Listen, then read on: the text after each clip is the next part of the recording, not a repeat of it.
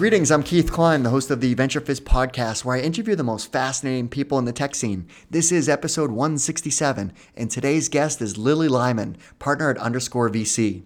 One might say Lily was destined to be a venture capitalist. She started out angel investing when she was just 23 years old.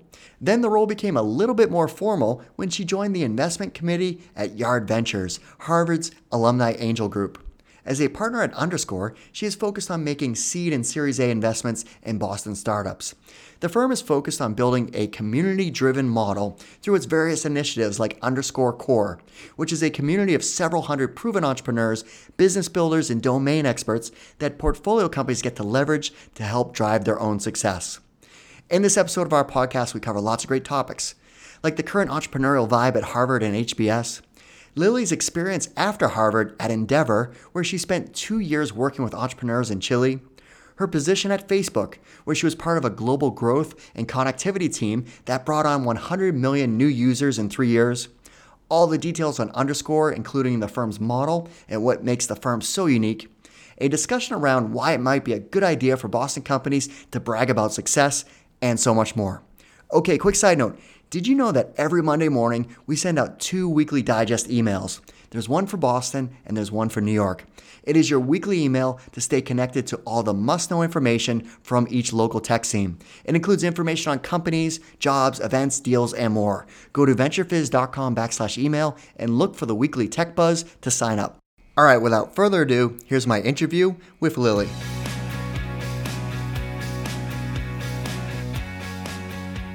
Lily, thanks so much for joining us. Thank you so much for having me. Really excited to, to take the time this morning. Yeah, I'm excited to talk. Uh, congratulations on your recent promotion to uh, partner at Underscore, which is amazing. So, congrats on that. Oh, thank you. I appreciate it. I feel uh, I feel very lucky to be part of this team and, and this Boston community, and I've felt very supported. So, so thanks. I appreciate it. Yeah, so we're going to talk a lot about how you know your career path evolved into venture capital and how you worked your way into a partner role. Uh, but before that, um, you know, we're, we're going to talk about your background too, and and you know, you're a Harvard uh, graduate. Um, but I thought it'd be interesting to talk about the vibe of what's going on in the entrepreneurship circles of Harvard and Harvard Business School. I noticed recently you were on a panel talking about seed investing at HBS.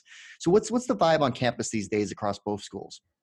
Yeah, it's you know it's it's invigorating. I think there's a ton of energy around entrepreneurship, around startups across campus um, at Harvard, and you know we spend a lot of time across all the universities in Boston, particularly Harvard, MIT, Northeastern, and uh, you know it's one of the things that makes Boston particularly unique, and one of the reasons why we're so excited about it.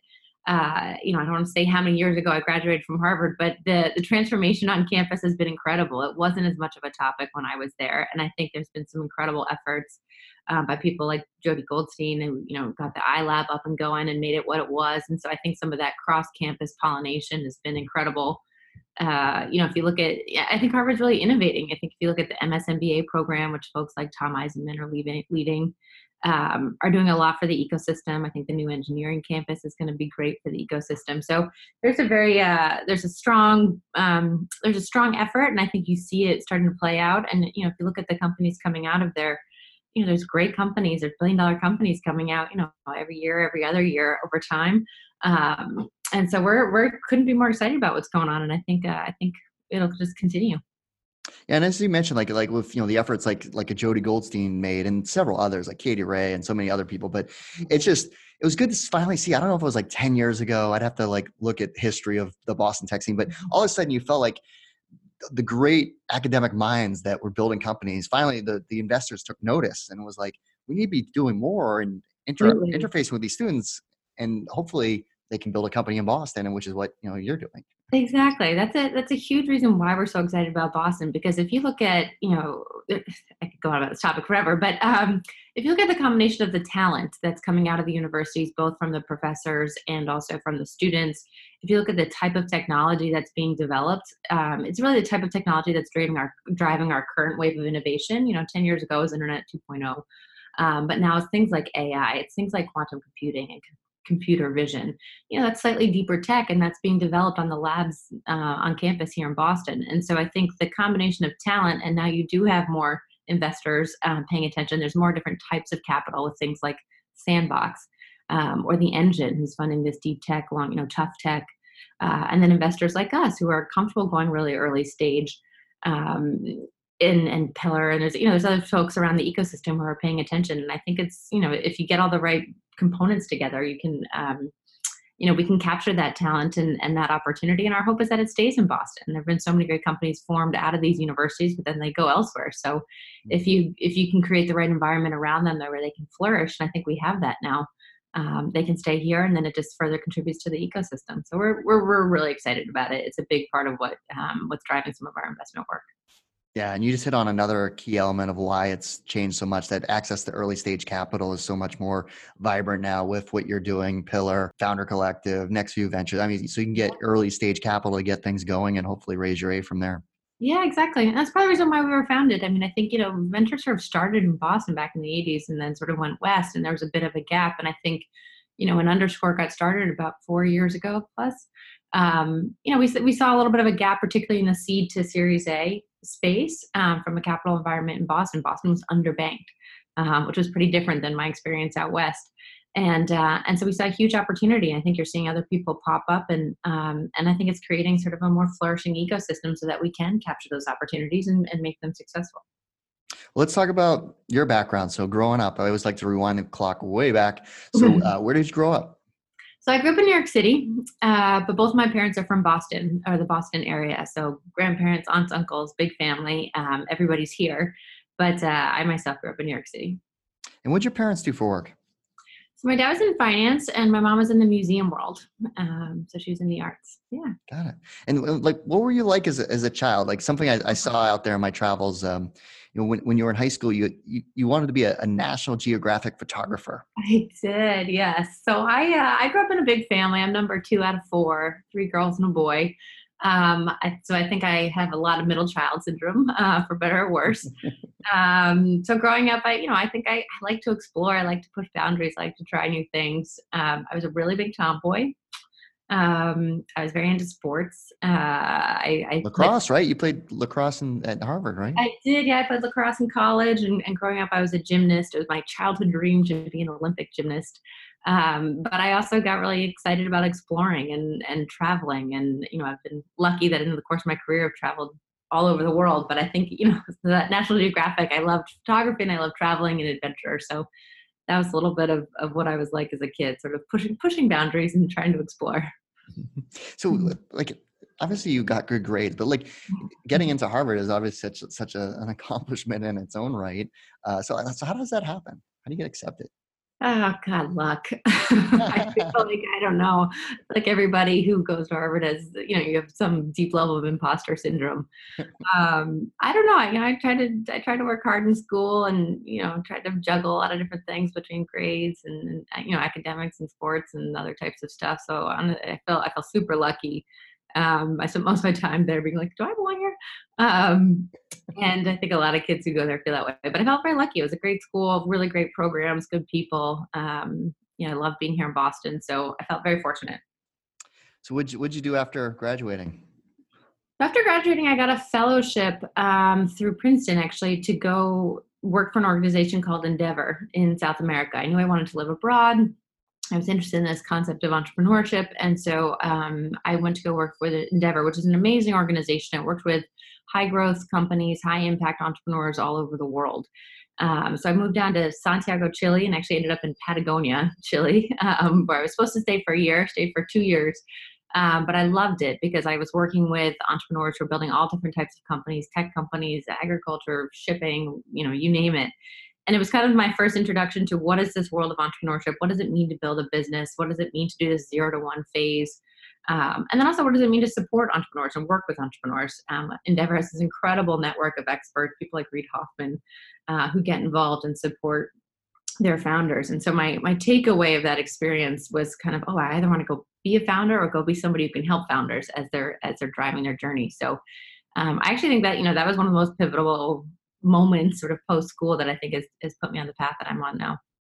And so I wasn't familiar with Endeavor, but ironically, uh, just a short time ago, one of my guests was uh, Brian Chen, who's the founder of Room. Okay. Is the, the phone booths that you see in every office now, the modular phone booths, which oh, yeah. is absolutely killing it. amazing. So he was a guest on my podcast. He was talking about Endeavor, and I'm like, wow, what a fascinating uh, group. Cool. So I, I, lo- I, looked him up before we talked to see if you guys overlap, but it looks like you guys just missed each other. So yeah. Does it have like a, really robust alumni network of people that started their career there? Yes, it has an incredible group of alumni. Um, I mean, it has an incredible group of entrepreneurs. I think they're in 20 plus company countries now. So there's hundreds of Endeavor entrepreneurs. Um, and then you know for folks who actually worked at endeavor there's a, there's a lot of us and it's a great spot for sort of people early in their career because you get to learn so much. And um, i'm still friends with a lot of my endeavor folks and some of them have gone on to be investors. Um, a lot are very involved in the Kauffman program.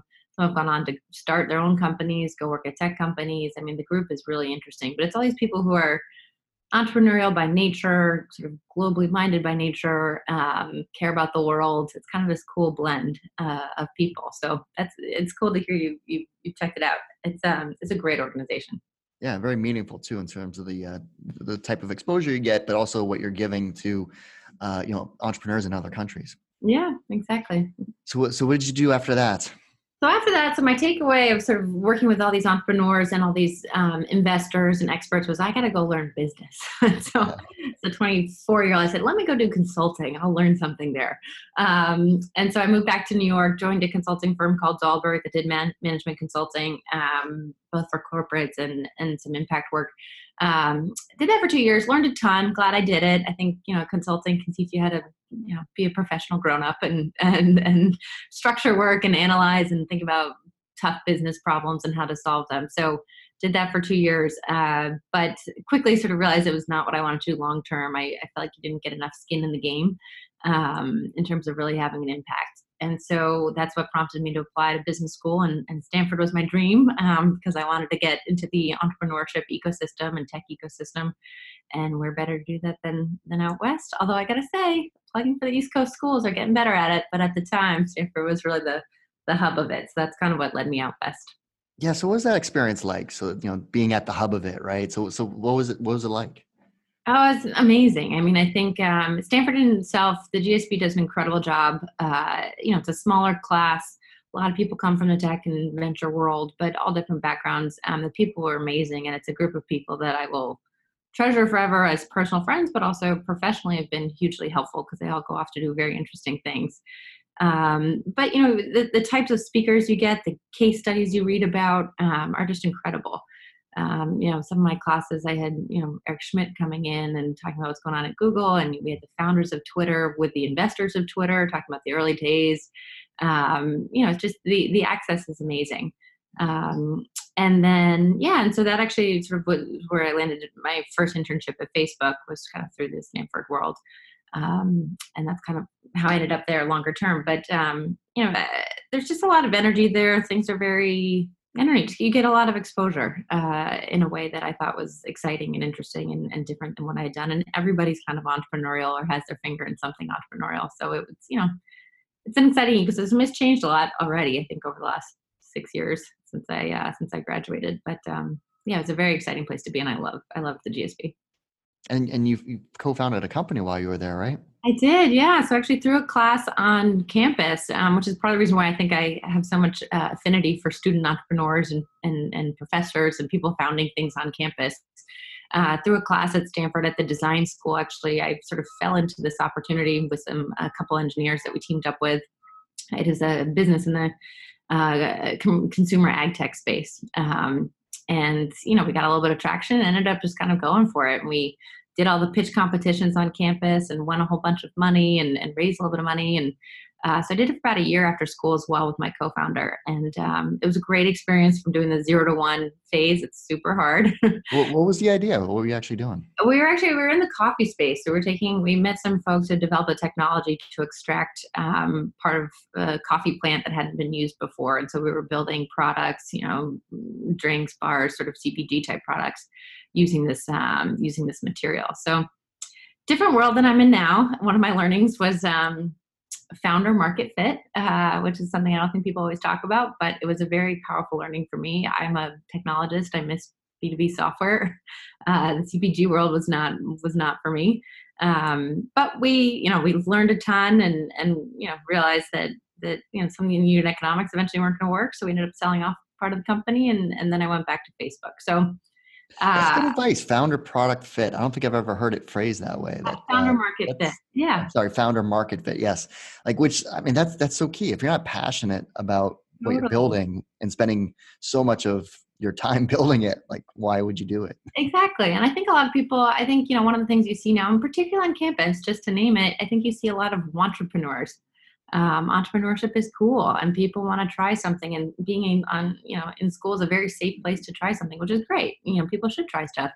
But you, you got to sort of quickly figure out well why am i doing this? Is this really the problem i want to solve? Is this what i want to spend seven to ten years of my life on this phase of my career? I mean the bar's high for that opportunity cost. And so you know as an investor that's something we look at for people who are starting companies on campus you know how serious are they about this um, and for me you know i said i didn't want to spend 10 years in the cpg world so it's not what i wanted to do. So um, you know it was a good it was a good lesson. And uh, yeah I, people should name it more often and and and talk about it. Yeah because i think you know when you're around a bunch of well in today's society entrepreneurship is something that's cherished and that's good. Uh, it gets a lot of visibility and you see these founders building these great companies so i think you do get a little caught up in it that you're like i need to come up with an idea especially if you're at an stanford an hbs and you kind of you're searching for an idea desperately, you know, trying to find a problem to solve versus having the problem find you exactly. and being passionate to solve it. So yeah, and I think some of the best advice we got given at school was, you know, go go work in the industry you think you might be interested in because if you live and breathe it, then you really understand the problems. And to your point, then you are going after a problem versus going after uh, an idea or the idea of starting a business. And if you're obsessed with that problem, you know, the best founders we see are obsessed with the problem they're solving. They couldn't do anything else. I always ask that to founders, if you weren't doing this, what would you be doing? And, you know, the best ones say, I'd be doing this. I, am obsessed. I can't, you know, I think about it all the time and I need to solve this problem. Um, and so I'm a big believer in that. Um, you know, go, go get that experience or really be driven by a problem versus, you know, an idea searching for a problem to solve. So what what um, what brought you to Facebook after graduating? Yeah, so I had a great opportunity. Um, my manager from my uh, internship called me up and said, "We have this great role. Will you come come join us?" And it was a cool moment because it was the Facebook was building out a new um, team and a new product that was trying to drive growth largely in new markets um, and largely in emerging markets. So sort of in low connectivity environments and things like that. So we were kind of started as a small team. We quickly grew quite quickly uh, or quickly grew to a bigger team. But um, it was kind of like working at a startup within Facebook, where we, you know, our mission was to get more people on the platform across Facebook, Instagram, WhatsApp, Messenger. And so I was in this role. It was basically product strategy. It sat between the product teams and what I'd call our go to market teams and trying to figure out what is the right product for these environments. How do we launch them? How do we grow them? How do we get more people using them? How should this inform our product roadmap? Um, so it's a very cool opportunity because we were growing super fast and we brought on 100 million new people onto the platform in three years. It was wow. crazy. Yeah, it's big. so how does that happen? Like, are you so are you building relationships with the operators over there? And like like you said, it's low connectivity, so you got to figure out the tech side to gain access to these apps. Yeah, so it's a very um, product and engineering challenging uh, product to be working on. And essentially, what we're doing was building uh, partnerships with telecom operators all over the world. So people like Telefonica and Viva and uh, Telenor and I don't know um, companies like that. And basically, we were doing integrations with them to help create access in low connectivity environments. So we actually fundamentally altered the, the Facebook product so that it could work in different environments. Um, and, and sort of change the amount of content that was on it and things like that. So it was fun. It was technically challenging. It was product challenging, and then it was all about growth. So it was sort of I learned a ton about growth marketing and how do you get people more engaged and and um, you know how do you get people to stick and things like that. So it was um, it was a very dynamic role at school. Were you interfacing with any of the people out of out of Cambridge? I just I know there was some team I can't Facebook's so large, so lots of people working on so many different things. Yeah, I thought there was like a team within the Cambridge office that was actually working on this problem. There was, yeah. So towards the end of my time, there was a team here um, working on a, a, product called Express Wi-Fi, which was around how do you create kind of Wi-Fi in a box. Right. Um, and then also a lot of the machine learning folks in general are in Cambridge. Facebook has a huge hub of that here. Again, I think that speaks to the talent in Boston. Um, but yeah, some of our uh, some of the engineers on some of these connectivity projects were based here in Cambridge. Yeah, very cool. Yeah. So, so, what was that like? That experience? You know, Facebook is just you know such a big tech juggernaut that is constantly innovating and has so many brands of apps that we use every day. So, yeah. what was that experience like? What, what, what do you think you gained from that? You know, I think it was a hugely valuable experience for me. Um, you know, it was already big when I joined, and shame on me for not joining right after undergrad. But um, you know, it was still growing very quickly. So to see that phase of growth of a company, you know, we went from 5,000 to 20,000 before I left, or 3,000 to 20,000, just a span of a few years. I learned a ton about, um, you know, how do you, you know, world class ways, you know, it's sort of the best in, in class, I'd say, in terms of how do you build products, ship products, manage it. Um, so building product roadmaps and working across product and engineering teams. Learned a ton about building organizations. Our team grew from about 25 people to about 100 people in a couple years. Um, and you know i just I, I learned a lot about b2b sales enterprise sales working with telcos was really hard and it's actually sort of my first exposure to this concept of digital transformation and what does that mean for some of these industries that are trying to catch up um, which actually has informed some of my investment work here at underscore. So um, you know i learned a ton about i think you know building and shipping great products about how do you drive growth about how do you build teams how do you manage people and so I think, you know, as I reflect on how it's impacted my work here at, Underscore, I think, you know, I, have I've done some of the work that a lot of these founders are going through. And so I understand, I think I can have some empathy for it. Obviously, every case is different. Um, but then I also, I appreciate kind of the blend of the B2C and the B2B side of the world that I got at Facebook as kind of a unique opportunity. And I feel like I apply that in some of my investment work um, and how I work with some of my portfolio companies. So you know, people have lots of opinions about Facebook and all this stuff. People say, "Oh, you left right at the right time," but um, you know, I'm still bullish on the company. I'm bullish on the leadership. I think that it was a great place to learn, and um, they'll continue to innovate and do do interesting things. Yeah, no, absolutely. All right, so you came back east, and what? Uh, how did how did you get into the world of investing? Yeah. So, um, you know, my husband and I are both East Coast natives, as I said. So we we knew that we wanted to be here long term. Um, we were excited about the opportunities in Boston and, and to be closer to family. Um, in investing, I've been interested in venture, I guess, since my Endeavor days, and uh, had actually started angel investing a tiny amount. So, so how, how, did you get into angel investing? Like, is that a West Coast thing that you kind of picked up on? Because that's been a complaint in, in the Boston area where there's not enough angel investors. It's come a long way. Yeah. a lot more angel investors now than there previous was. Things like AngelList has definitely helped. But at a young age, you know, people think you need to have an exit before you can start becoming an angel investor, yet that's not always the case. No, I think it's definitely not the case. I mean, I started when I was probably 23. I think I made my first angel investment. It was oh, not money. I had you.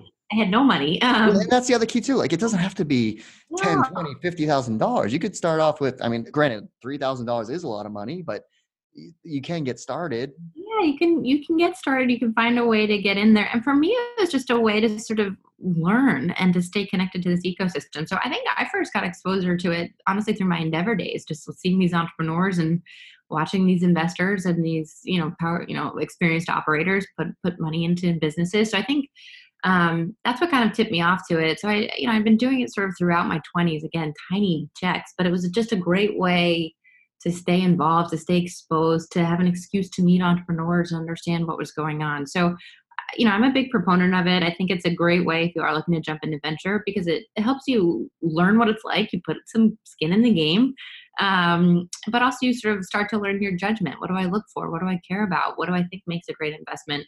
And so I, I was doing that informally. Um, and then I got involved with Yard Ventures, which is Harvard's uh, alumni angel group.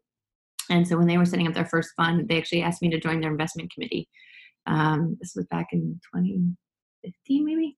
Um, and so that was, you know, a way where I got to do it a little bit more formally, which I love because I could learn from, you know, my peers on the investment committee and got exposure to some really interesting investments, um, like Striver and Squirrel, and some that have had some really good outcomes. So um, so that's kind of how I got my foot in the door with investing. Um, and then, you know, actually, to, to your point, I do think Boston needs more of it. I think more of it goes on than we think.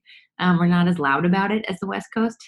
Uh, but I think, you know, I, I do think it goes on, but I do think we need more of it. I think it's an important ingredient to the entrepreneurial ecosystem, and you see it all over the place in the West Coast. And, you know, there's more exits happening now. We've had some really big exits in the past 18 months in Boston. So I think hopefully we'll continue to see more of it but to your point out you don't need gazillions to, to do it um, you know just to get your foot in the door and something that we're trying to cultivate at underscore which is how do we help encourage the next generation of investors and people who are operating or building their own companies but maybe want to dabble in it and learn about it um, you know, how can we help enable that? So that's something that, that we're thinking about.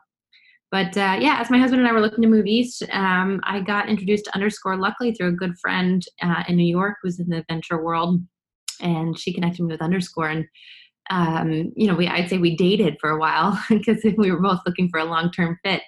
And uh, you know, I just fell in love with the with what the team was doing, how the firm was being built, um, with the culture we were building, the approach. And so ultimately ended up joining in early 2018 officially. Great. So let's talk about Underscore. Like, what what, what makes the, the firm unique? So, you know, the things that got me really excited about it and that still keep me excited about every day is um, I think that, you know, the number one thing is what we're trying to do in building a community driven model to venture. So, the founding premise of the firm, you know, we, it started with a listening tour. Um, where people actually, we asked entrepreneurs, what do you actually need? you know what's most helpful to you to help help you be successful? And and we all know capital is a commodity. There's so much capital in the world these days. And what founders you know sort of unanimously said is i need people. It's all about people um, you know, I need the right people at the right time who can help me grow my business. And sometimes that's a critical hire, sometimes that's an advisor, and sometimes that's just a conversation that can change the way you're thinking. Um, and so, with that in mind, the founding premise was okay, well, how do we bring this community around entrepreneurship in Boston? Um, and so when we designed the firm, we sort of set up in, infrastructure to enable us to do that. And, and so we started curating this community, and it started off as a couple dozen people, and now we're in 800, 900 people or so as part of this, what we call our core community. And they're curated by domain, by stage, by function. And what we do is um, we engage them alongside of our portfolio companies. So after we make an investment, we actually, you know, allocate a little bit of our upside to engage the right people around the founders that we backed to help them be successful in the long term. Um, and then, you know, throughout the year, we're doing lots of things to help sort of cultivate this community. So whether it's dinners or breakfasts or things like that, you know, just this week we had a customer success breakfast, and last week we had an insure tech dinner, and it's you know we're kind of believers that if people connect good things happen. Um, whether it's you know a conversation that changes the way you think maybe it's a new hire maybe it's an idea like people have met their co-founders at some of our events. Um, and so if we can help facilitate and catalyze that um, you know we think it's great for the broader ecosystem and ultimately will will help us make better investments and make our investments be successful. So this community driven model was something i hadn't seen before i think you see a lot of uh, firms talk the talk, but I hadn't met that many who actually walked the walk mm-hmm. um, in terms of really bringing great people around their investments. So that's part of what got me really excited about about what we're doing, um, and and what I'm continuing to you know be excited to to drive in Boston. I think the other things that, that got me excited about Underscore is that the team's incredible. It's truly people first. Again, I think that's the thing a lot of uh, firms say, but I, I just sort of felt it, and I think again this this team really walks the walk of that um, really very people oriented. And then the third thing is really around um, we operate as a team. I think a lot of people think that venture can be a lone wolf business. That's not my style. As you know, I play team sports and I'm a middle child. I like to, to work as a team. And um, that's what I felt here when I was meeting the team. And I think it's something that we really try to cultivate. I think venture is very much an apprenticeship business. You, you got to learn from each other. Um, new situations come up all the time. And so, you know, I think we have a unique culture here and truly operating as a team and trying to to build off of each other. So those are some of the things that, that attracted me to underscore and that continue to make me really passionate to, to help build this firm in Boston. Um, and and also what I think we can try to do differently and, and you know try to change venture for good. There's venture is an amazing industry. There's so much incredible things about it, but there's a lot of things that, that can be done better. Um, and so we're trying to to be a piece of that. And what are like the the main specs. So the you know current fund you're investing out of, the stage you're typically looking for, size of investments on average. Yeah, so we are what we call early stage, um, which for us means seed and Series A primarily. We are primarily B2B software focused, and we are also um, what we call Boston biased. So we're really excited about what's going on here and think there's huge opportunity. Um, so that's that's where we we are focused. Um, we're in Robert, we're investing out of our second fund, which is a 140 million dollar fund, um, and as I said, primarily focused on seed and Series A. So these days, that's everywhere about a million dollar check to sort of five, six plus million dollar checks um, in the in the in the Series A. Now, you in particular, like what areas are you particularly focused on? Like what type of technology or type of companies are, are you mainly focused on finding? Yeah. So, you know, building off my background at Facebook a bit, I tend to spend more time at the application layer, or what we call kind of the top of the stack, and then a little bit sort of on the data side of things. Uh, my partner Richard spends a little bit more time on the bottom of the stack, on the infrastructure side of things, and then a lot in sort of the data layer as well. So we're good complements in that sense. Um, so that's kind of where I spend most of my time from a tech stack perspective. Um, some areas that I'm excited about right now, we're spending, a, you know, we've done a lot in commerce in particular. Um, and then, as I said, I've spent some time in what I bucket as digital transformation. Um, and specifically within that, I've been spending some time in insure tech. I'm excited about what's going on there. Lots of room for innovation. Um, a bit on future work um, in terms of what is what's what's changing the way how we work, the types of functions, you know, how functions are collaborating. Um, and then also sort of how the new types of data that are available are changing the way that organizations are working, things like that. So those are some areas that I'm excited about. We're doing more and more in fintech. Um, you know, I think real estate tech and prop tech stuff like that. We're seeing a lot of that in Boston as well. Mm-hmm. Um, yeah, so there's there's a lot to be excited about. But I'd say sort of our main bucket is this B2B software focus, um, and then within that, you know, we sort of specialize and focus on different things. Sure. So which which portfolio companies are you involved in? Yeah, so I, am very lucky. I'm, I'm involved in, in a handful that I'm very excited about. Um, you know, some of the ones that, that we've mentioned before. Uh, Hi Marley is one in the insurtech space that I'm really excited about. Um, it's a communication platform that's trying to drive the customer experience in insurance. Um, we invested in the Series A alongside True Ventures, and it's a great team. And, and you know, customer experience is a space I'm really interested in. I think it's changing so much, and how does it get managed, and what does it mean for different types of data? Um, and so these guys just they have a great blend of deep industry expertise, um, and they're building very product-driven company. So I think there's a huge, huge opportunity ahead of them. So um, know, that's one that I've been working with quite closely. Um, another one is called Marlowe, um, which actually has come out of the academic ecosystem. It came out of Harvard's MSMBA program. The founders, John and Ankit, uh, fantastic team. We met them last year. They actually uh, were part of our U First program, which is our accelerator for earliest stage companies. And um, we were lucky to back them in their pre seed alongside NextView and uh, they're tackling the meeting space. They're trying to bring a new type of collaboration and intelligence to meetings to make meetings more productive. We all have had the experience of very unproductive meetings. Um, and so I think they, they have a big vision and they're super product oriented and, and they're just fantastic founders.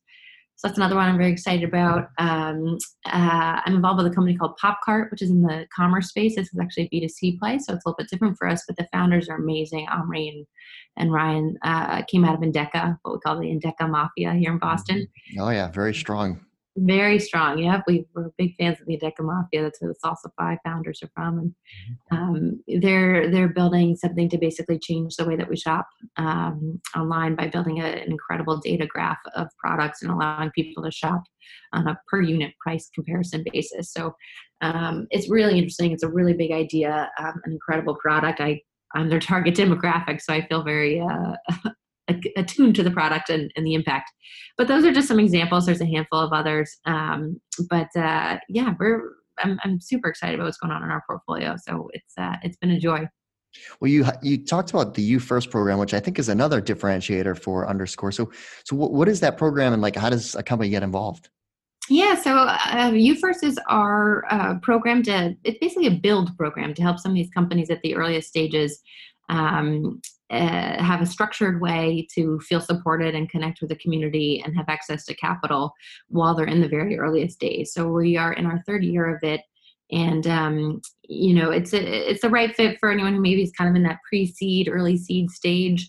Um, or if you're coming out of an academic environment, so if you're a professor or maybe a grad student who's working on an idea. But the premise of it is really, um, you know, how can we help surround these early teams um, with access to some capital. We have desk space here in our office downtown in City Hall, uh, access to mentors from our core community. So last year we had people like Jeff Barnett, who's CEO at Demandware and Salesforce Cloud, and Matt Bilotti at Drift, and um, John McEleney at Onshape. Like we have an incredible sort of network of people who who support these teams, and then we also have content and education, um, educational content that we call Startup Secrets, which is basically being developed over years uh, which are essentially sort of frameworks and case studies of some of the basics of building businesses. You know, you see a lot of pattern recognition in, in venture. And so, to the extent that we can help people accelerate the building of their business by sharing some of these examples and frameworks. Um, hopefully, we're trying to be helpful. So the combination of, of access to the community, to talent,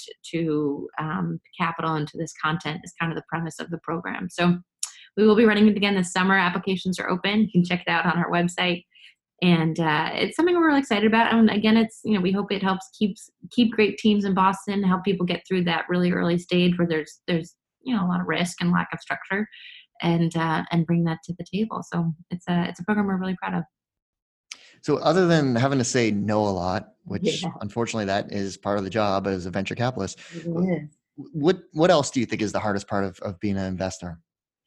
Yeah, saying no is definitely my least favorite part. Um, you know, I think the other challenge of being an investor is is the long feedback loop uh, for for knowing if you're spending your time the right way or if you're making the right decisions. I, I think the thing that's been most interesting to learn in my early years in ventures how you spend your time.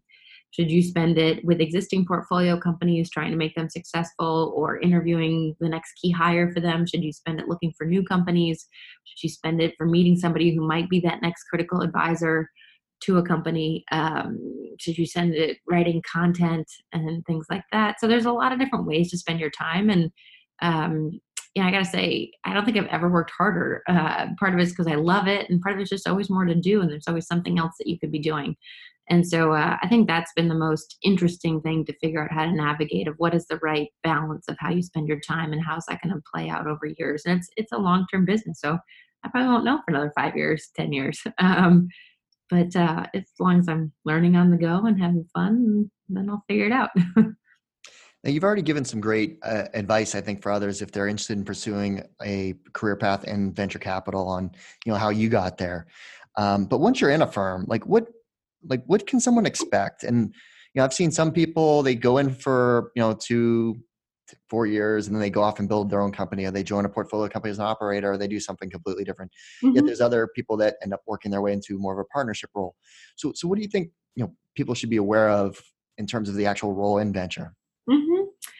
I mean, so advice that I tend to give is, uh, you know, do try to find a way to develop your investment judgment, and whether that's angel investing or mentoring or getting involved in helping companies. But I think one of the things of people, particularly sort of my path of moving from operating to venture, you know, operating experience, you can see sort of the impact and the value that you can have. So the question is really around, okay, do you have investment judgment? And do you know how to find interesting uh, investment opportunities? And will they have a reason to want to work with you? And, and, can you pick the ones that you think will be really successful? So finding a way to demonstrate that um, and sometimes that can be yeah as i said through angel investing through advising or developing out a thesis and getting really smart on a space and meeting all the founders in that particular space is another way to do that I think that's important for sort of getting into venture and making that jump. I think once you're in venture, um, honestly, so much of it is about picking the right team uh, in terms of the career path. Uh, I was very fortunate to be a part of a firm that does believe in this multi generational model.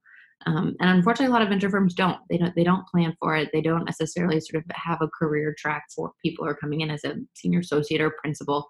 So it's something to ask and consider and, and think about as a firm, and, and make sure you're joining the right team who will um, also invest the time in you. As I said, it's a you have to learn from others.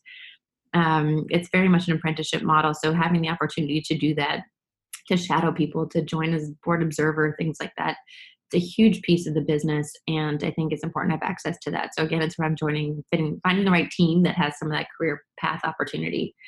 People ask me a lot i think there's kind of a debate when you're early in your venture career of should you spend time just looking for new investment opportunities and, and building your track record or spend more of your time with entrepreneurs in the portfolio?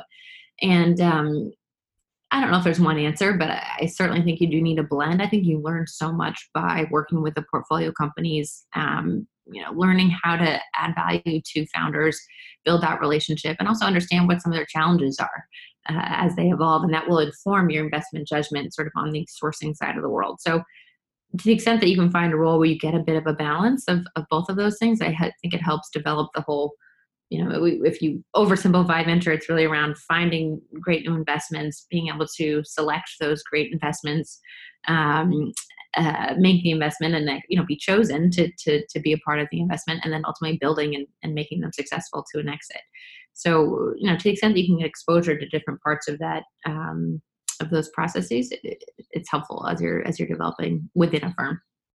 Who do you th- like? What what company do you think is like the most underrated in Boston that's doing really exceptional? You know, it could be social, mission oriented, or just groundbreaking technology, things that's going to change the world. Most underrated company in Boston that's obviously a non portfolio company. It's a great question. I was trying to think about this when you asked. I mean, there's so many great companies. Um, you know, there's one that may not sound sexy, but I actually think it's really interesting. Is, is a company called Corvus, which is in the insurance space. They're they're doing cyber insurance. Um, I think that they just they have a strong team. They're going after a big problem and have an interesting approach to do it. So that's one that was sort of a little bit later stage for us, but that's one I think is interesting.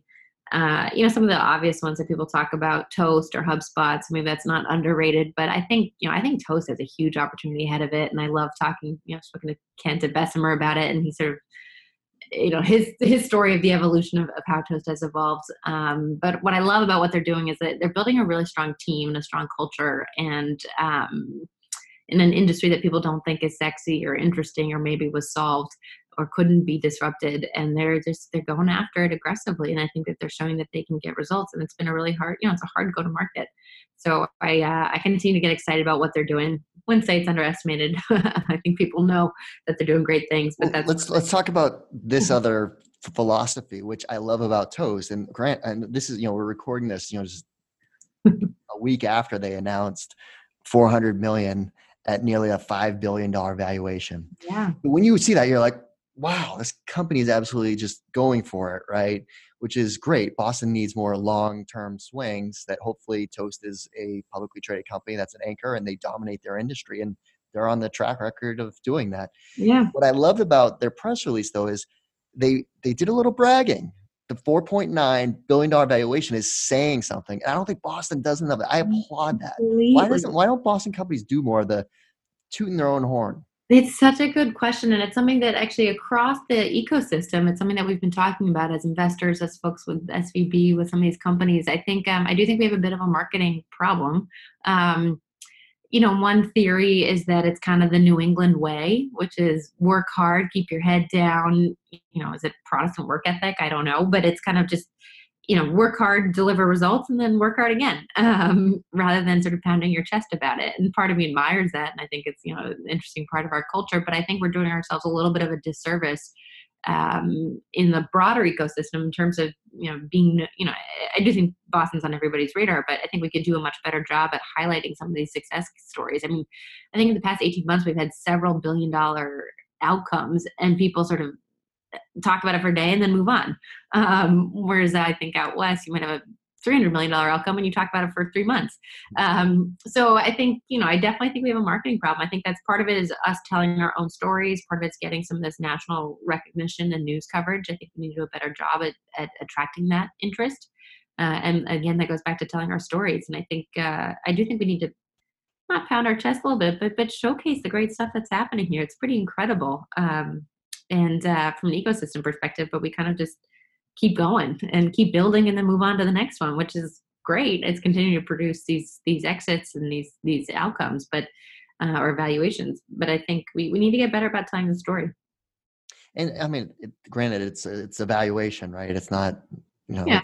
but and it's not just the vanity metric either that I think is the important part of this conversation. It's uh, it's going to ha- help them attract amazing talent, right? So oh, that's yeah. you know people are going to get excited like, wow, Toast must be doing something exceptional if they're raising that much money at that type of valuation. It's going to get the interest of lots of people, not just from Boston, but they're hiring all over. So exactly. uh, it's very important, and so I think it's good for companies to do that for uh, strategic reasons, not just for the tooting your own horn vanity metric. So completely, you got to put yourself on the on the stage, and I think it I think it matters. To your point, attracting talent. Um, you know customers validation and you know the, the name recognition matters uh, for a lot of different things. And i think we can do a much better job at that. You know i think hubspot and drift have gotten better at it. I think salsify is on the path to it. Um, but there's a lot of fantastic companies. You know acquia had a billion dollar outcome this year and you know I, I think there's there's a lot of value being generated here and and names that are deserve sort of the national. So many that people don't even talk about. There's so many. So it's many. So many. like I, walking unicorns in Boston that no one even knows. That, no one knows about exactly, or like sort of has maybe heard of, but doesn't know that much about it. So I think if you have ideas of what we should be doing differently, I think your efforts are a big help. But um, you know, I think it's certainly something that we want to spend time on and and help uh, and help the ecosystem do. So open to any and all ideas. Any books or podcast recommendations that you have out there? Of course, you know, not the VentureFizz podcast because we know everyone listens to that already. Of course. any, and they, they don't have to be business; they could be, but uh, they could be other you know, just for fun. Yeah, no, I uh, I'm a big fan of Venture Fizz. I love what you're what you're doing. Um, you know, I recently read Shoe Dog, which I love. I highly recommend if people haven't. It's a oh, such a great book. So good. so good. Um, he was our graduation speaker at Stanford. He's amazing. But it's just a great story of entrepreneurship in a different time. Um, and also, I think it just portrays the highs and the lows and the personal stories of an incredible, how incredible companies get built. And it's hard and scary. And I just think it's very real and very raw. And, and he's just, you know, he's an incredible storyteller. So recommend that. Uh, right now, I'm reading Never Split the Difference, which is interesting. It's a book on negotiations, but it's by um, the guy at the FBI who is head of hostage negotiations. Um, anyway, so it's a business book, but but cool and interesting, and and I'm finding it helpful. So those are kind of on the book side. Um, yeah. Yeah, I'll have to check that out. Split the difference. I haven't read that one yet. But if, if, if anyone's listening that has not read Shoe Dog yet, absolute must. I mean, that whole story of Nike, you know, because you just see Nike as a global brand, and you know, just growing up, you know, it was Michael Jordan, it was just you know, then Tiger Woods, and it just was an iconic brand. Yet you don't understand what this book is about. It's got nothing to do, like the last chapter is about that global brand recognition. Yeah, the whole book like is about pages, but like the grit, the grit that Phil Knight had to go through to keep that company alive. It was just phenomenal. Amazing, and in a time that was pre-venture and and not, you know, mm-hmm. it wasn't a hot, a hot tech company, and just yeah, the grit is incredible. The personal relationships and how they drove it, and it's it's a very cool story. Yeah. So, what do you like to do outside of work for, for fun? Um, so I, I'm a mom, so I like to hang out with my toddler, my husband, and my dog. Um, I like to be outside. As I said, I like sports like skiing and hiking and sailing in the summer, and uh, and and hanging out with some of the great people in Boston. So that's kind of what I have time for these days. well, Lily, thanks so much for taking the time to walk us through your background and all the you know great stuff you're doing at Underscore, and of course all the great advice. So, if there's an entrepreneur trying to get on your radar, what's the best way to reach you? Yeah, well, feel free to email me. My email's on the website, um, and would love to meet anybody who's interested in in talking and building something interesting in Boston or wants to collaborate. So feel free to shoot me an email, uh, and I would love to connect. Well, that's our show. I hope you found it useful and entertaining. If you did, please make sure you subscribe so you'll get future episodes. Also, please consider leaving us a five star review and share this podcast with all of your friends and colleagues in the industry. It all really helps us out. Last but not least, don't forget to visit VentureFizz.com, the most trusted source for tech and startup jobs, news, and insights. Thanks for listening, and I'll see you next time.